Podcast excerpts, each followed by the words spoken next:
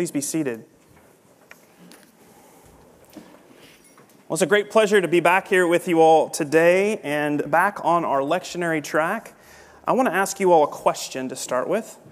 How many of all have ever been in a boat? Almost everybody's been in a boat. All right, hands down, hands up. How many of you all have ever been on a cruise ship? Big cruise ship. All right, hands down. Small cruise ship? Uh, a few of you, good. All right, so I want to tell you about my favorite boating experience of all time. Um, it's been a while, but I had the privilege to sail with my friend Bob Green, uh, who was a retired priest, on a small uh, boat cruise out of Seattle up the Puget Sound. For those of you who don't know where that is, Washington State. We went up from Seattle all the way up to um, Vancouver and Victoria. We stopped at a few places in Washington State. It was beautiful. And the great thing about this particular adventure is that Bob and I knew that we were choosing a smaller boat, so there was less noise. We were choosing intentionally a very beautiful place, part of the world to go.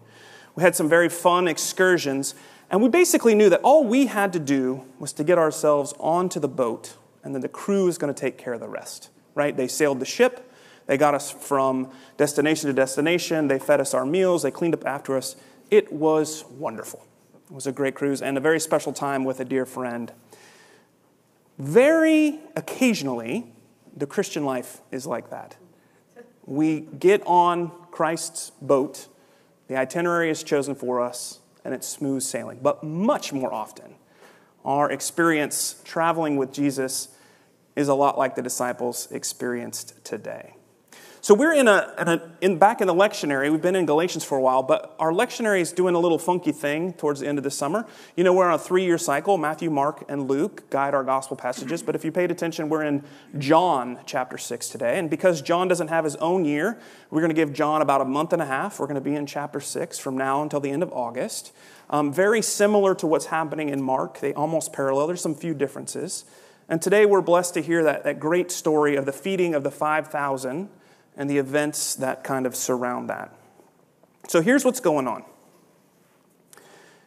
Jesus and his disciples are gathering large crowds wherever they go. Jesus is healing and he's teaching and he's doing signs and wonders, and everybody wants to be a part of that.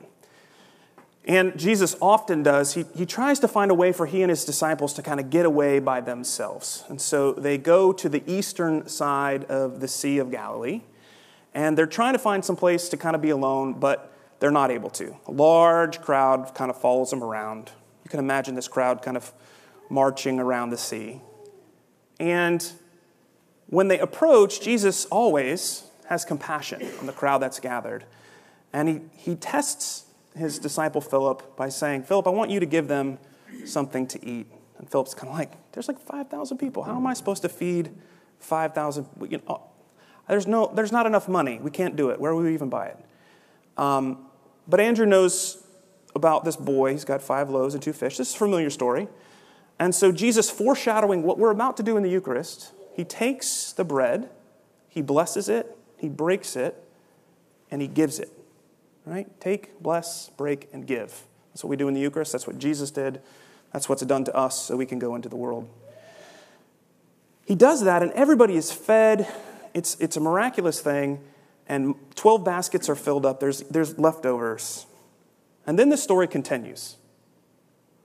Jesus goes away, as was his original intention, after the people are fed, to spend time with God in prayer and to be refreshed. It's really important that we remember Jesus' model to do that. And while he's doing that, the disciples, for some reason, of their own accord, it seems like, get into a boat and start to row across the Sea of Galilee, up to Capernaum, which is in the northern part. Now, the Sea of Galilee is about 13 miles long and about 8 miles wide at its widest places. So, if they're coming from the eastern shore and going north, or vice versa, however you are situated out there, um, let's say they're about halfway. They've gone three or four miles. Um, I like to think they're about halfway. And all of a sudden, here comes Jesus walking on the water next to them. Now, before they see Jesus, a storm kind of has stirred up and they're in the boat and they're, you know, they're a little afraid. They're doing their best to, to get across. But as soon as they see Jesus, and go to take him into the boat, they're immediately at their destination. This is an incredible story. Right? We might miss this in the feeding of the 5,000. This incredible thing is happening on a boat. Now, boats or, or ships are important vehicles um, in the Christian life, not only for transportation, but also in our storytelling. Remember all of the important stories of Scripture that have to do with the sea and with ships. Remember Noah and the ark. Remember Paul's shipwreck. Remember Jesus walking on the water a couple of different times. The great Leviathan, that sea monster that comes up in the book of Psalms. Ships are important in the church today. Um, the Latin word for ship, navis, is where we get the word nave from.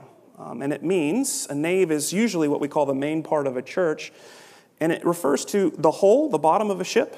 If it's turned up like this and put up, that usually is what the roof of a church looks like. So, um, we still use that language. Sometimes you might even hear people refer to Christ as their captain. Um, those kind, that kind of language we continue to use today.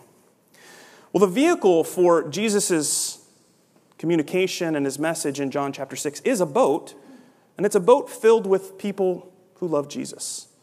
It's a boat filled with people who, at times, are afraid, but who are willing to travel where he leads them. They run into these rough waters, and as soon as they take Jesus on to be their companion, immediately they're safe on the other shore. See, once we invite Jesus to be our companion, we can arrive at the destination where we're meant to be, and we can be safe, no longer afraid. That word companion literally means the one with whom we share bread. Jesus is the bread of life. He is manna from heaven. He is to be our companion in the way. It's pretty much the point, I think, of these two stories as they're back to back together. The only way that we can really get through this life successfully without fear or being overcome by adversity, the storms that life has for us, is to first take the route that our Lord shows us, to remember that we can't get from here to there on our own, but that we need His help. And secondly, that we trust in Jesus and His providence, that we carry Him with us as our companion everywhere we go. Always remember in these stories that the importance of Jesus taking that time to go off by himself to pray, to be recharged, rejuvenated. I wonder what our lives would look like if each and every day we found time to go off by ourselves with our Lord, to be refreshed in Jesus' presence. Jesus is able to feed 5,000 people with, two lo- with five loaves and two fish. Imagine imagine what Jesus could do with all of the resources we have. When you spend that time alone with Jesus, you are for sure to be encouraged in the knowledge that not only do you have enough, but that you yourselves are enough. If we would simply walk with Jesus as our companion, we could, with all the resources God has given us, change this world. Once we trust in the Lord, once we're willing to take Him in the boat with us, once we're willing to get in the boat with Jesus, we will find ourselves safely on that other shore, no longer in fear or concern for the storms of life, but trusting in God's providence.